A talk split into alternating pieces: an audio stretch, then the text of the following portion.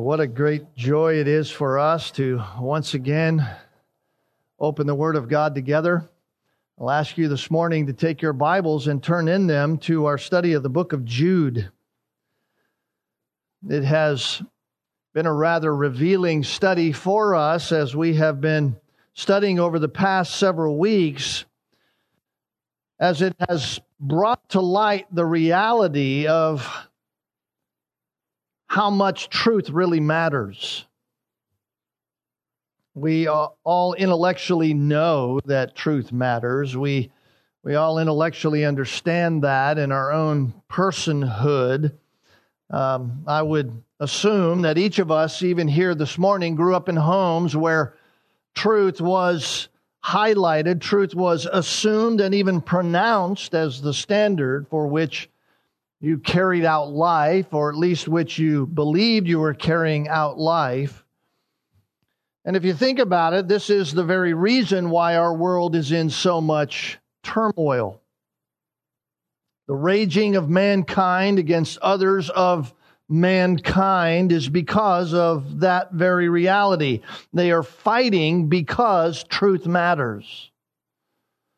Because truth actually is something because truth does exist. Truth does matter. And whether someone has the actual truth or not, each person is proclaiming a position that is based upon what they consider as truth. Why do they do that? Because truth matters. Truth matters for their own life and truth matters for their own existence. And as important as that principle is for every person that walks on the face of this planet, the principle that truth matters is infinitely more important in the church. For you and I, the Christian. Why? Well, for the simple fact that God has created us to be relational beings. God, in His sovereignty, has created us to be in a relationship not only with one another, but with Himself. And God has, by His sovereign creative ways, placed within the heart of every man, woman, and child the knowledge that He does exist. Whether man wants to willingly and rightfully acknowledge His existence or not, it is there, the very conscience of mankind knows about God. Romans 1 clearly tells us that. And because man knows about God, because God has placed it in the heart of man, that knowledge, he, therefore, even in his sinful state, even in an unconverted state, operates within a relationship with God that is based upon actual truth. Whether man believes God, whether man actually acknowledges the existence of God or not, or on what scale he might acknowledge the existence of God, he is carrying out a relationship with God that is based upon actual truth. Why? Because God is truth. And therefore, if we get truth wrong, we get everything else wrong. Let me say that again. If we get truth wrong, we get everything else wrong. We must get truth right. In other words, if our acknowledgement of what is truth is actually based upon a false reality claiming to be truth, then we are not, no matter how we may think or how we may act, we are not operating on truth.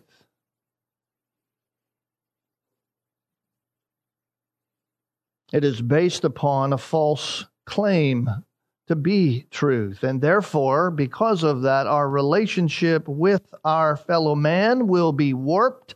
And most importantly, our relationship with God will be warped. So, truth matters. Truth matters.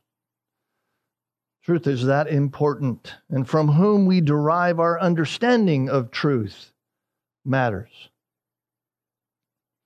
not just for the everyday life of those in this world, but infinitely more important for our lives as believers, our lives as Christians, those who comprise what we know to be the true church of Jesus Christ. Truth matters. This has been the message of the book of Jude since the beginning. His message is just that truth matters. Maybe we should have just entitled our entire series that truth matters because if we get truth wrong, then no one has any way of knowing if they ever are right with God. They have no way of knowing whether they can ever live or are living in a relationship with fellow man that is right. Jesus Christ himself proclaimed in John 14, 6, I am the way, the truth, and the life. No one comes to the Father but by me. Therefore, there is no understanding of actual truth without knowing Jesus Christ, who is truth.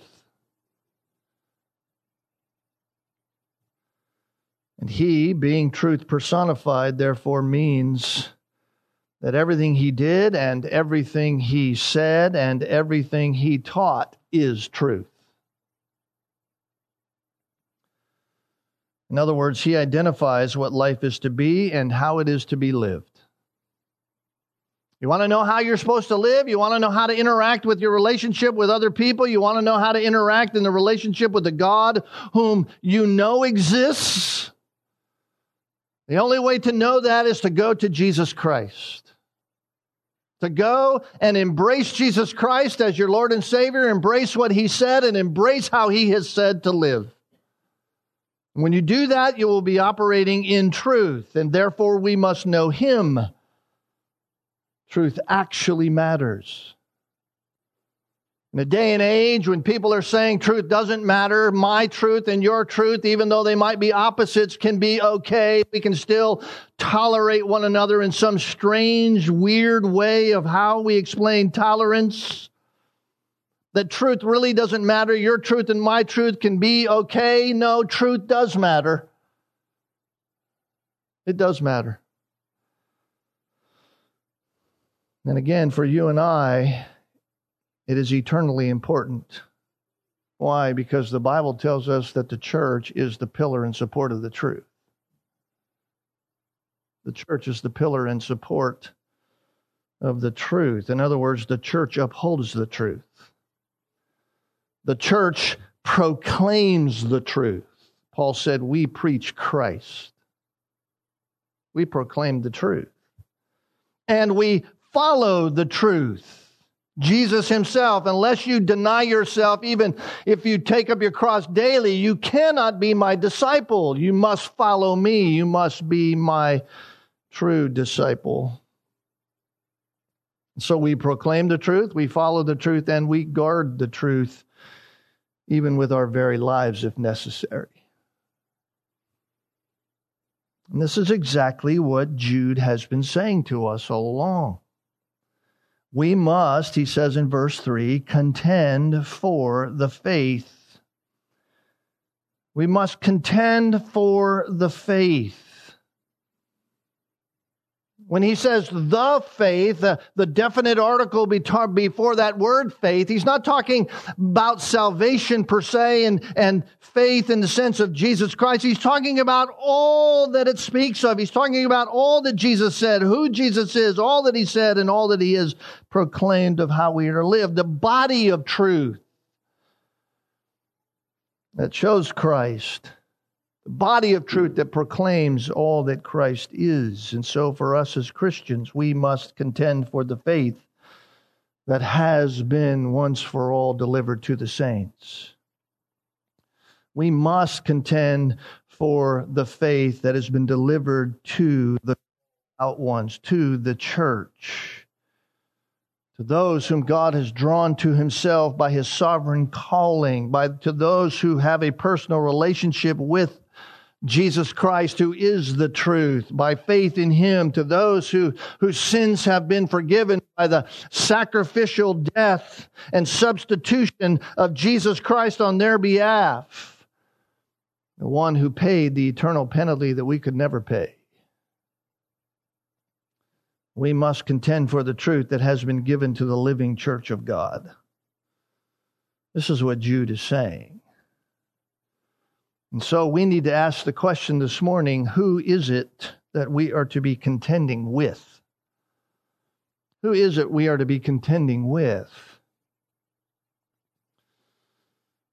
Well, certainly we could say it's the godless the godless world in which we live, we are to be contending with them. The godless world does not acknowledge the truth about God that He has written on their hearts. They do not acknowledge God, as Romans 1 says, He has placed in them the understanding that He is. They don't acknowledge them, and so we contend with them as Paul told the Corinthian church in 2 Corinthians 10 verses 3 through 5, for we, for though we walk in the flesh, we do not war according to the flesh. For the weapons of our warfare are not of the flesh, but divinely powerful for the destruction of fortresses. What fortresses is that, Paul? Well, we are destroying speculations we, we are destroying every lofty thing that's raised up against the knowledge of God. You see, this is the fortresses that we come against. Well, we don't go out there with, with our, our guns ablazing, if you will, in some kind of physical force. We don't, we don't need to do that. We battle against speculations and things raised up against the knowledge of God. And we are taking every thought captive to the obedience of Christ. Is he simply saying? We are holding every thought, every speculation, every lofty idea accountable to the truth, to Christ. We take everything back to the truth, the once for all truth that has been delivered to us by the Spirit of God. This is what we do as Christians. This is contending for the truth. We, we contend to present a clear understanding of the truth. We take every thought captive to the living truth of Jesus Christ. We, we take it and we filter it through the scriptures to see what comes out. We don't take the scriptures and filter them through the ideologies and ideas and philosophies of men. No, we take those things and filter them through the truth. And when we do that, the world will hate us.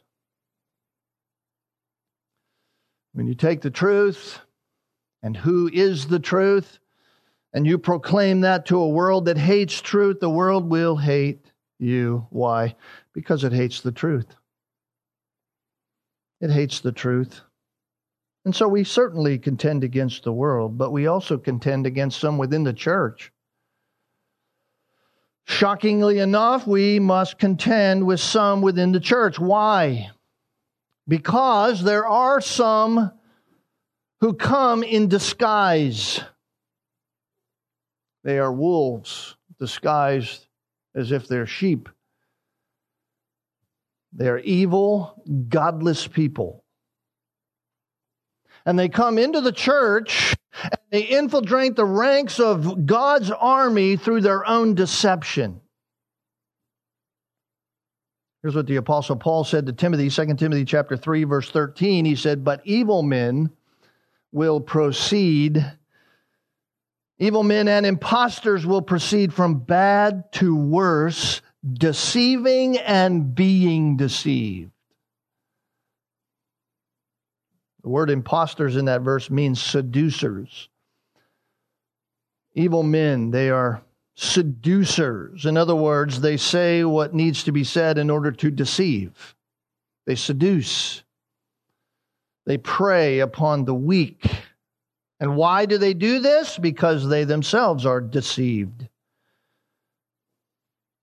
In fact, if you remember in our study of 2 Peter, 2 Peter chapter 2 and verse 1, Peter said they will come in and secretly introduce destructive heresies. What is a heresy? A heresy is just a lie that looks like a duck, smells like a duck, but it's not a duck. In fact, heresies often come in the form especially in our day and age, of subjective terminology. terminology that's not concrete, terminology that's not objective, words that sound like this. Maybe, maybe that's the case. Probably that will happen, or probably that's the case, or sometimes, or potentially, or most likely. Those are all subjective terms. They're not objective terms.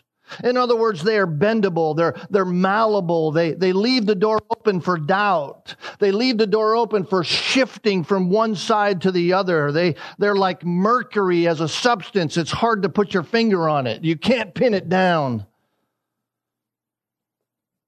But objective terms leave no room for doubt. Objective terms are declarative. Objective terms are, have no shifting in them. Objective terms are concrete. They have absolute conclusions.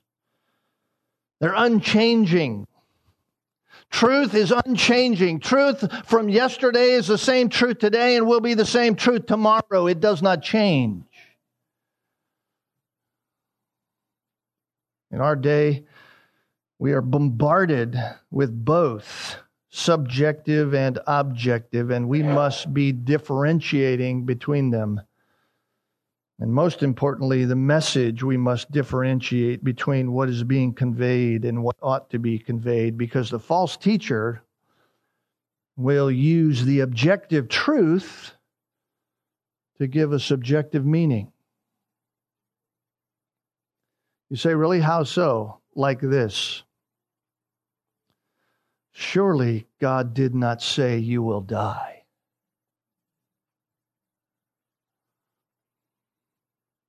Is that really what God says? Satan in Genesis chapter 3, speaking with Eve, was using the truth, the objective truth of God, to cause doubt. But God's word is completely objective, it is absolute. It does not change, it leaves no room for doubt.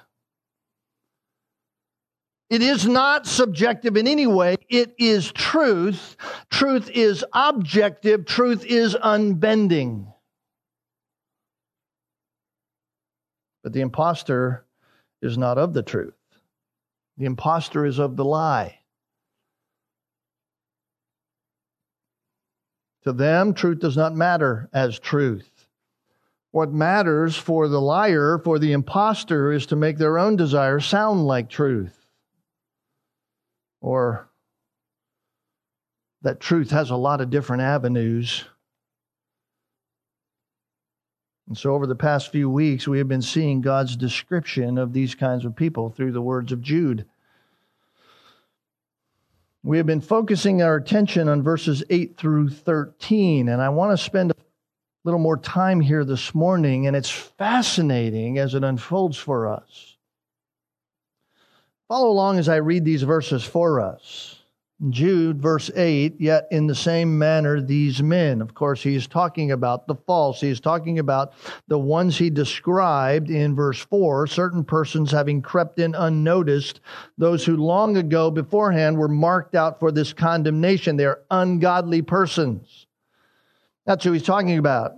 Yet, in the same manner, these men, in the same manner of those who have gone before, who he explained in verses 5 through 7, who have gone the same way as those before who face the judgment of God. So these men, in same manner, also by dreaming, defile the flesh and reject authority and revile angelic majesties. But Michael, the archangel, when he disputed with the devil and argued about the body of Moses, didn't dare pronounce against him a railing judgment, but said, The Lord rebuke you. These men, they revile the things which they do not understand, and the things which they know by instinct, like unreasoning animals. By these things they are destroyed. Woe to them, for they have gone the way of Cain and for pay have rushed headlong into the error of Balaam and perished in the rebellion of Korah. These men are those who are hidden reefs in, reefs in your love feasts when they feast with you without fear, caring for themselves. clouds without water, carried along by winds, autumn trees without fruit, doubly dead, uprooted, wild waves of the sea, casting up their own shame like foam, wandering stars for whom the black darkness has been reserved forever. It's a rather graphic description of those whom are outside the realm of truth, outside the realm of Christendom in the sense of their own heart. This is a description of those who have infiltrated the church as wolves in sheep's clothing. Jude has told us in verse 4 they are ungodly people who turn the grace of God into licentiousness. What does that mean?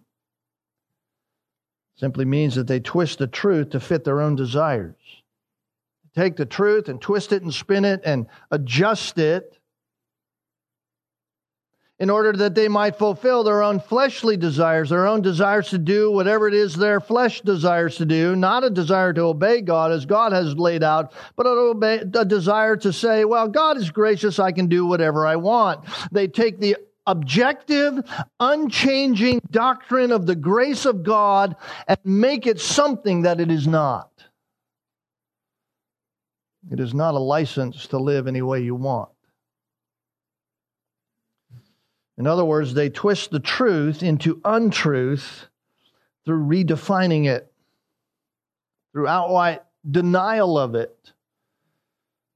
In fact, through calling it into question, calling into question the genuine meaning and the genuine and the right understanding of the truth.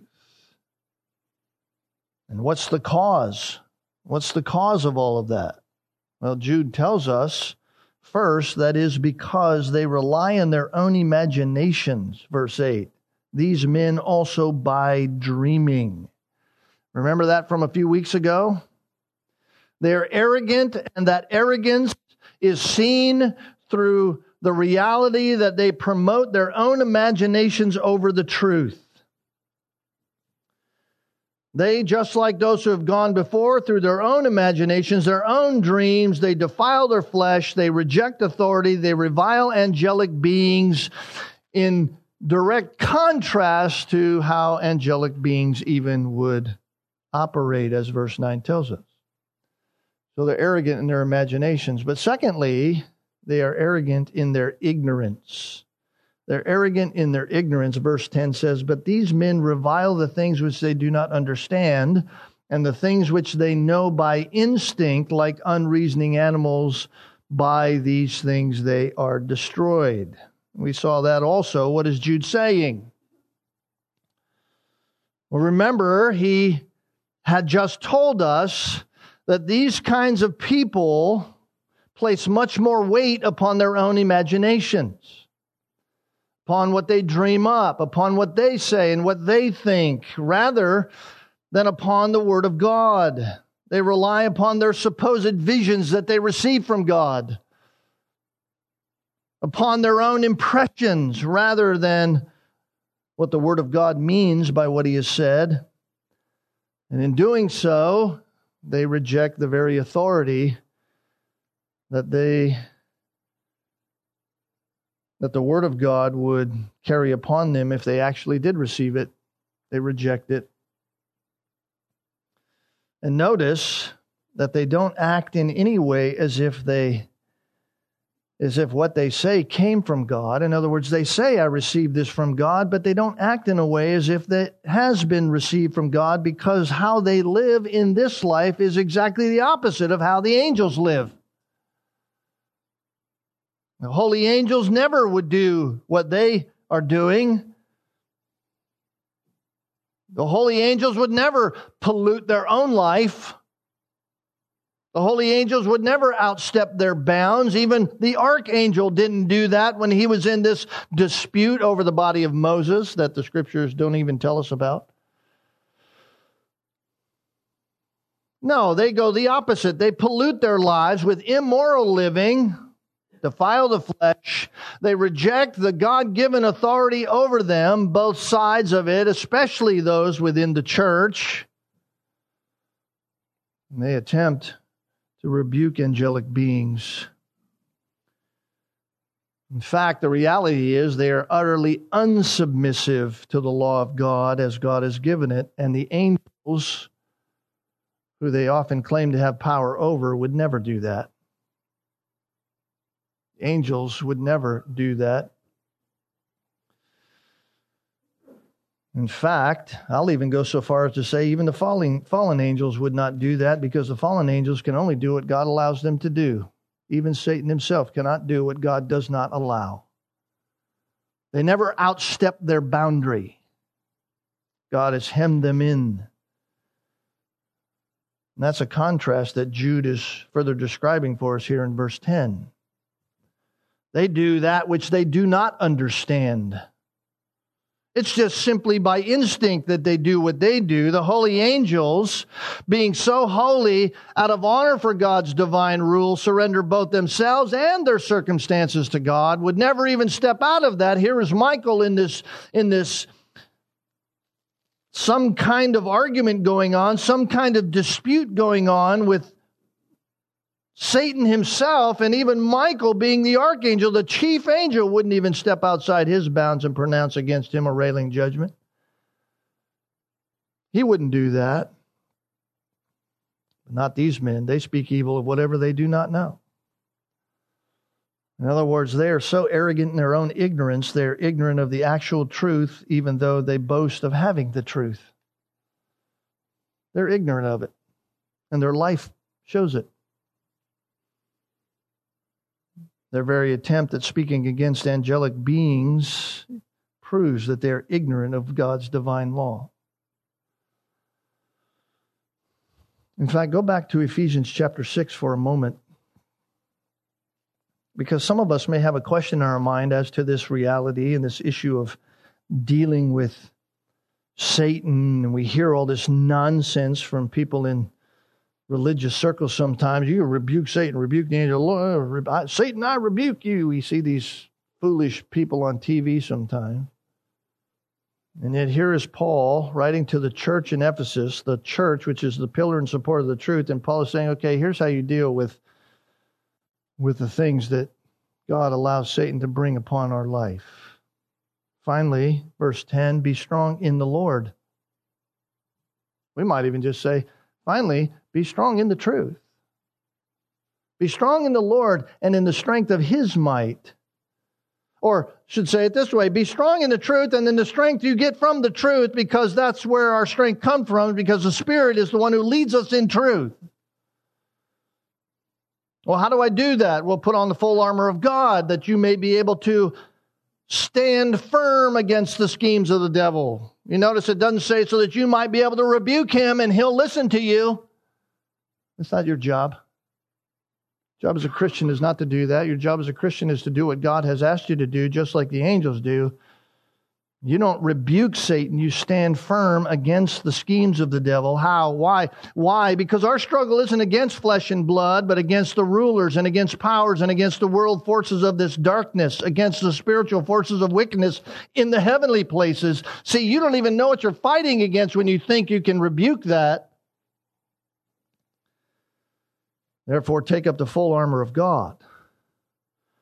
Why? So that you may be able to resist in the evil day and having done everything to stand firm. And once again, Paul emphasizes that reality. You don't need to rebuke anybody, you just need to stand in the truth. You just need to stand firm in the truth. Stand firm, therefore, verse 14, having girded your loins with the truth and having put on the breastplate of righteousness, and having shod your feet with the preparation of the gospel of peace. In other words, know the truth, gird yourself with the truth, be living righteously as you're commanded to live, and always be ready with the gospel of peace. And in addition to that, take up the shield of faith, trust God, with which you've been able to extinguish the flaming missiles of the evil one and realize what salvation means. Take the helmet of salvation and the sword of the Spirit, which is the Word of God, With all prayer and preparation, pray at all times in the Spirit and with this in view. Be on alert with all perseverance and pray for all the saints. Pray for all the saints. Listen, nowhere in Ephesians chapter 6, nowhere are we as Christians ever commanded to rebuke evil forces in darkness? Never. No, our task as a Christian is to hold fast to the truth. That's it. You hold fast to the truth. You have conviction about the truth. You stand with conviction on what God said. In fact, listen to what Paul said to Philippians, to the Philippian believers. Just listen chapter 2, verse 14 to 16. You can write it down, read it later, but I'm going to read it to us right now. Listen, do all things without grumbling or disputing. That's character quality in the church. Do all things without grumbling against God, without disputing with one another, so that you will prove yourselves to be blameless and innocent, children of God, above reproach in the midst of a crooked and perverse generation, among whom you appear as lights in the world. Wow. This is who we are. We, we, we don't fight amongst one another. We don't grumble about what God tells us to do. We, we go about proving ourselves to be children of God who are above blame, above reproach, because we live in a world that hates God. They need to see the light. We appear as children, as lights in the world. How? Holding fast the word of life. Holding fast to the truth. So, right there is our mandate in this world. We hold fast to the truth, we hold fast to the word of life. In other words, right behavior in the Christian life always follows a right understanding of the truth. And yet, we see back in Jude's little letter to the church we see the complete outworking of a lack of spiritual understanding. In spite of the arrogant claims of what they know, in spite of being arrogant and proud about knowing the truth, speaking as if they have the truth, the deceiver, the false, the arrogant, false teachers that have crept into the church are actually ignorant of the very truth they claim to be experts about. They claim to have had visions and insight given to them by God. Even about the angelic realm, I, ha- I know about that, they say, and yet their very behavior is the exact opposite of what the holy angels would do proving that they actually understand nothing. They're like those in Sodom and Gomorrah who have the truth come right to them, but because of their own lust, because of the blindness by their own lust, they fail to recognize the truth when it walks right in front of them. And notice what Jude equates them to. Verse 10 they're like unreasoning animals unreasoning animals. Uh, can you hear the irony in, in Jude's voice? Jude isn't saying that they don't know anything. He isn't saying that their intellect is completely gone and empty. He's not saying that at all, but what he does say is that what they live by is their senses of instinct, not truth. They live subjectively rather than objectively. They're just like animals. Animals do not and cannot reason. I know that might step on some of us dog lovers and cat lovers and animal lovers like that. I love animals and God's creation, but they cannot reason. Animals are not given the ability to reason, they respond to the impulses of their instincts. So does the apostate. So does the false. They have instincts about how to gain influence in the church, about how to draw people away for themselves, about how to garner a crowd unto their own desires, how to enrich their own lives through the, the fleecing of those who are sadly being duped by their teaching. But they don't know the truth, even though they arrogantly proclaim to have it. They don't know it at all. And they think that through all of that, they are advancing themselves that they are actually advancing their own lives, they think. They think they are actually close with God when they do that, but the reality is that they are heading to destruction. Notice verse 10 says that. They are by these things destroyed. In fact, the New King James Version says it this way In these things they corrupt themselves. In these things they corrupt themselves. In other words, what they think they understand, they actually do not understand. And what they do understand is actually leading them to an eternal hell. Talk about a, a, a gone case for a person to think they're heading in the right place when they're heading to the wrong place all along. And why do they why is this the case? Why are they being destroyed? I'll tell you why. Because the church of God is holy. It's holy. He died for his church. Jesus Christ died for his bride, the church. And even though the world hates the church, and even though some in the church do not take it seriously, guess what? God does. God takes it very seriously. You come to the church and you come to hurt the church of God, guess what? God will destroy you.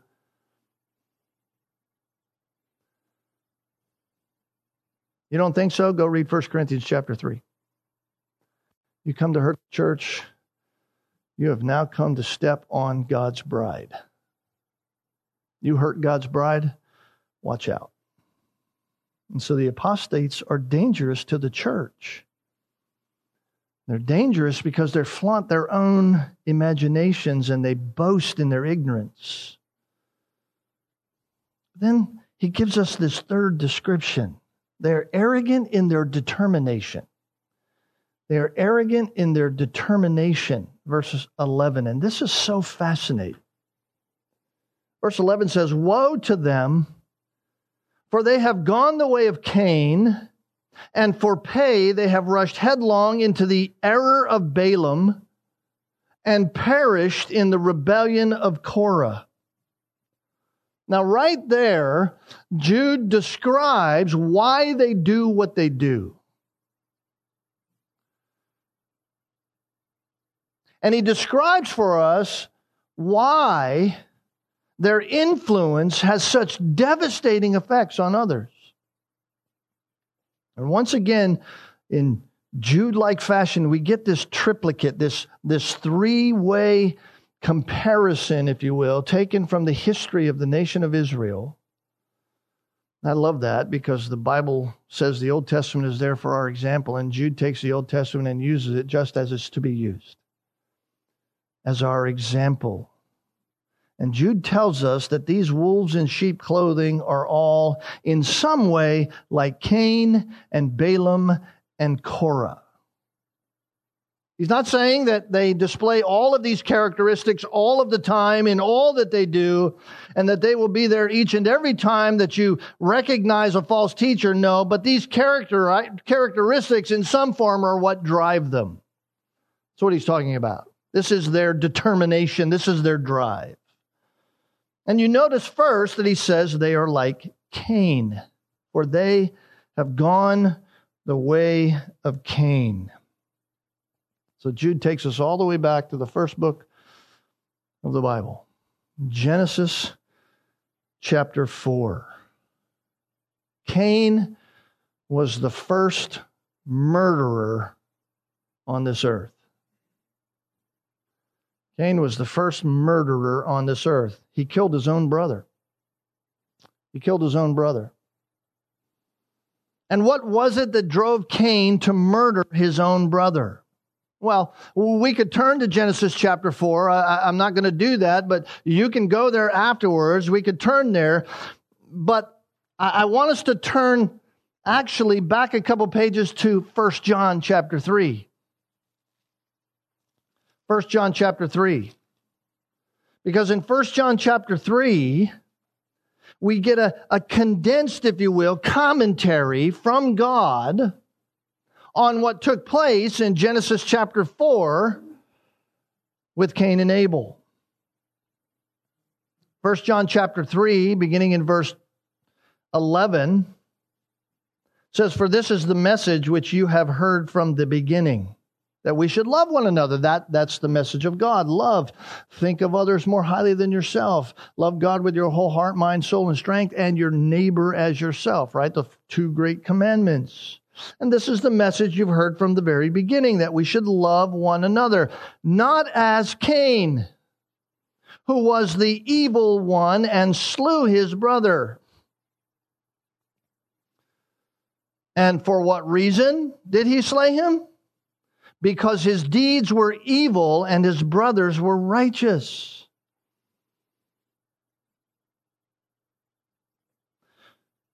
So, what was the way of Cain? What was the way of Cain? Well, it was the way of a hate filled heart. A heart filled with hate, a heart that operated on hate. He killed his brother because he hated him doing what was right. He hated righteousness. He hated his brother doing what God had commanded. He hated his brother actually being pleasing to God for worshiping God as God had told them to worship him. He hated the fact that God had accepted his brother's offering, done as God had prescribed, and not his own. Not done as Cain wanted it done. In other words, Cain hated Abel and therefore killed Abel because he wanted to worship God his way rather than God's way.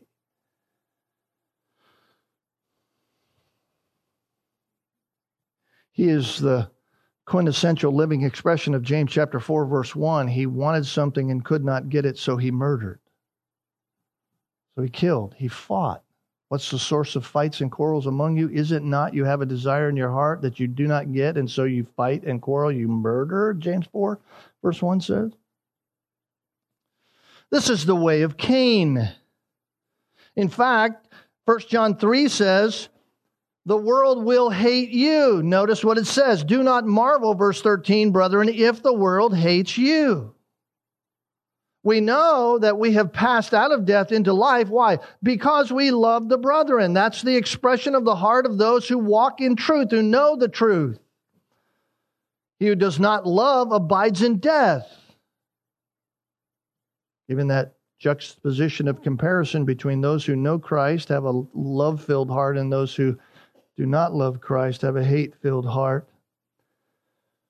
Everyone who hates his brother is a murderer. Verse 15, and you know that no murderer has eternal life abiding in him. We know love by this that he laid down his life for us, and we ought to lay it down, lay down our lives for the brethren. But whoever has the world's goods, now he's explaining what he's talking about there, what that looks like. But whoever has the world's good and beholds his brother in need and closes his heart against him, how does the love of God abide in him?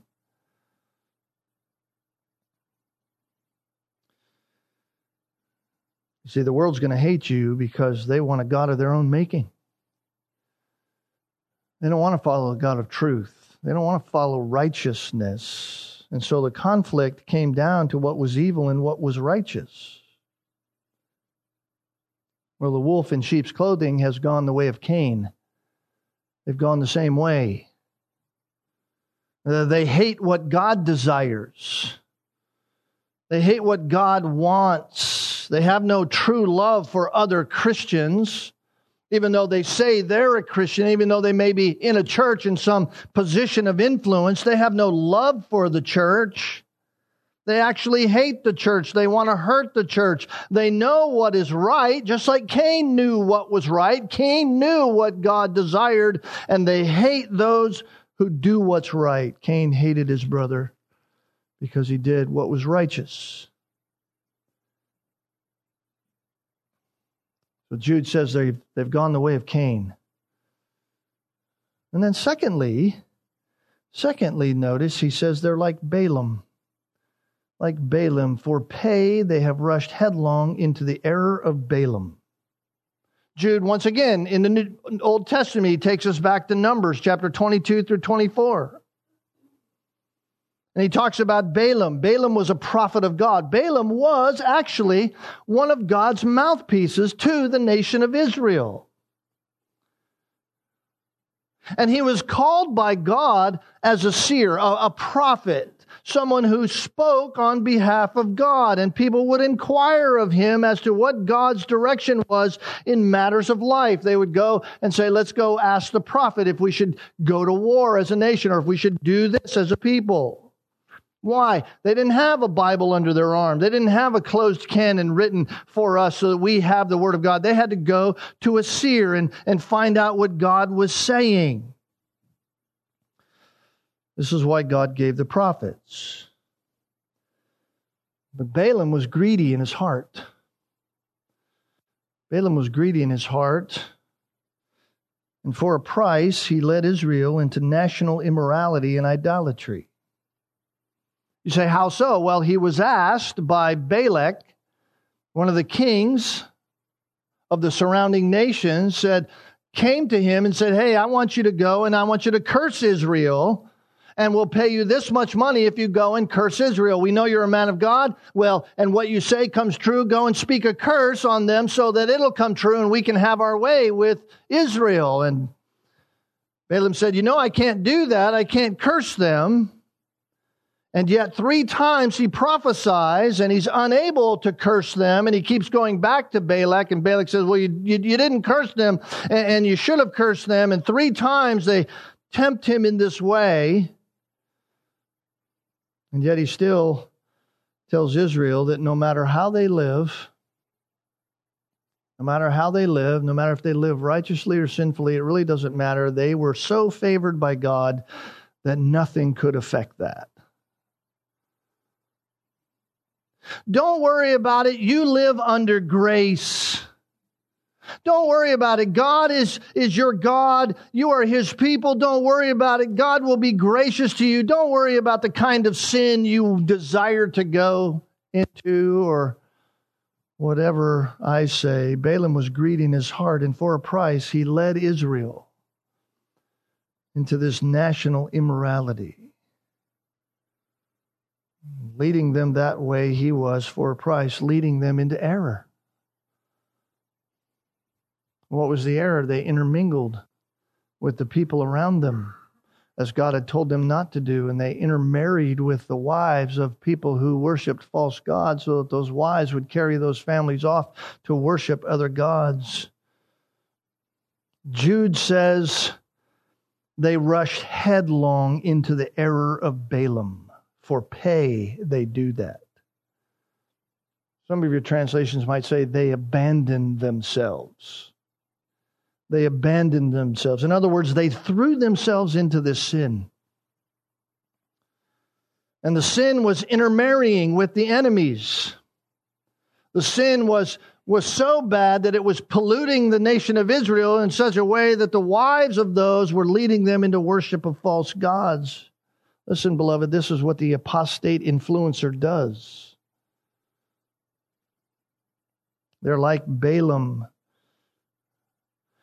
In the same way, for their own greedy gain, for their own self, personal self building up of their own monetary ways, they practice and lead others into sinful living. They don't speak about your sin against God, they speak about sowing a seed so that you can have a blessing. Balaam was a compromiser. He did it for personal gain. And in doing so, he led others into compromise. Well, what happened? Well, in the end, in the end, God judged Israel for that sin. In fact, 24,000 people were put to death because of their own compromise against the truth that God had commanded. Balaam also was killed. And then eventually the entire Moabite nation under Balak's kingship, the nation in whom they had engaged in this intermarrying sin, was wiped out. Why? Because truth matters. Truth matters. In fact, just listen to what God says in the book of Revelation, chapter 2, to the church in Pergamum about this very issue. Revelation chapter 2, verses 12 through 16. And to the angel of the church of Pergamum, write The one who has the sharp two edged sword says, I know where you dwell, where Satan's throne is. And you hold fast my name and did not deny my faith, even in the days of Antipas, my witness, my faithful one who was killed among you where Satan dwells. Oh, it sounds great. Here's a church standing for the faith, standing for the truth. Yeah, that's great, but I have this against you. What? Because you have there some who hold to the teaching of Balaam. You have this great church, this church that stands on the truth, and yet here you have in your midst some, some who hold to the teaching of Balaam. What do they do? They keep teaching like Balaam, who kept teaching Balak to put a stumbling block before the sons of Israel. What was that stumbling block? That they could eat things sacrificed to idols and they could commit acts of immorality with no impunity. God really is a gracious God. It doesn't matter. Don't worry about it.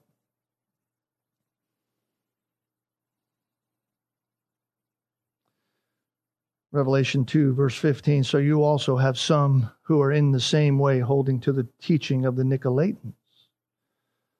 What's the response? What do, what do we need to do? He says, therefore, repent. Repent, or else I am coming to you quickly, and I will make war against them with the sword of my mouth. What's the sword of the mouth of Jesus Christ? The truth. Sword of the Spirit. Truth matters. Truth matters. And then Jude says, finally, they have perished in the rebellion of Korah. Why? Why Korah? Why Korah? Well, Korah is a figure in the Old Testament who stands out for his rebellion against Moses and Aaron.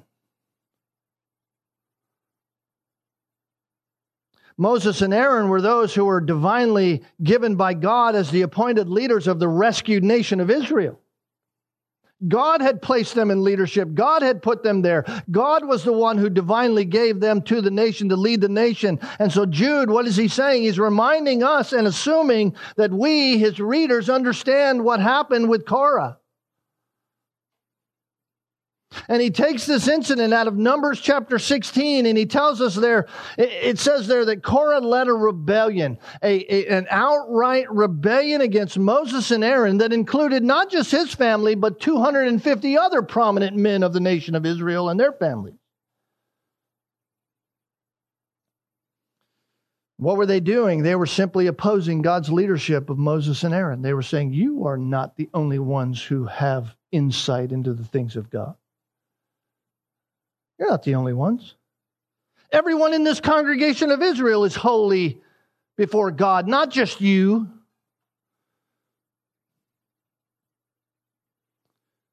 What were they doing? They were accusing them of self exaltation, accusing Moses and Aaron of putting themselves in places of raising themselves up over the people of God.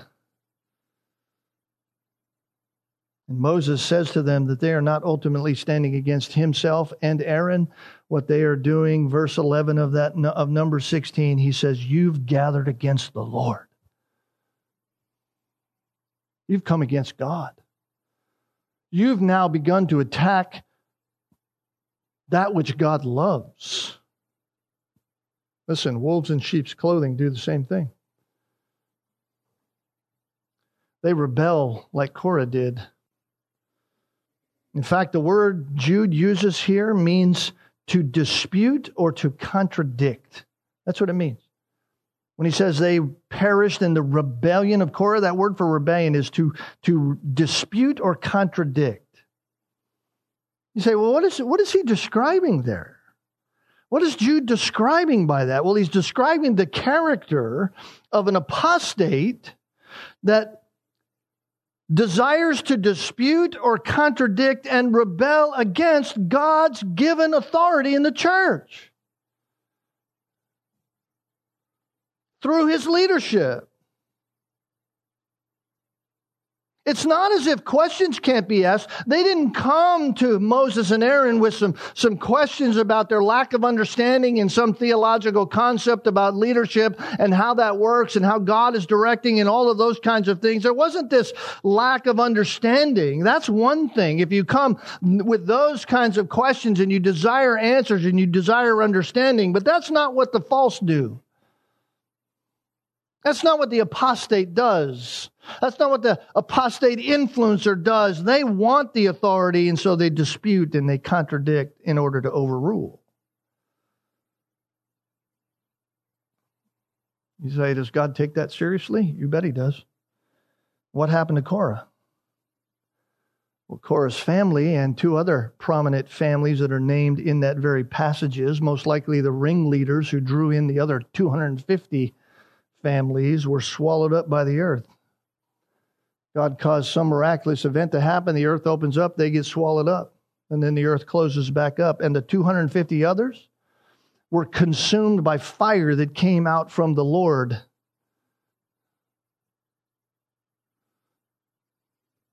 Listen, beloved, truth matters. Truth matters.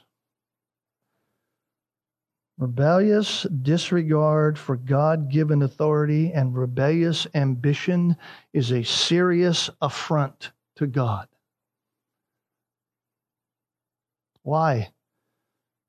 Because when someone will willfully choose to damage the church, the Lord will damage you. It's that serious. Truth matters. And that's why apostates, wolves in sheep's clothing, are dangerous to the church. They're arrogant in their imaginations, they're arrogant in their ignorance, and they are arrogant in their determination. Verse 12 and 13 give us one more characteristic of those who are destructive influencers in the church, and we'll save that for next time. Would you pray with me?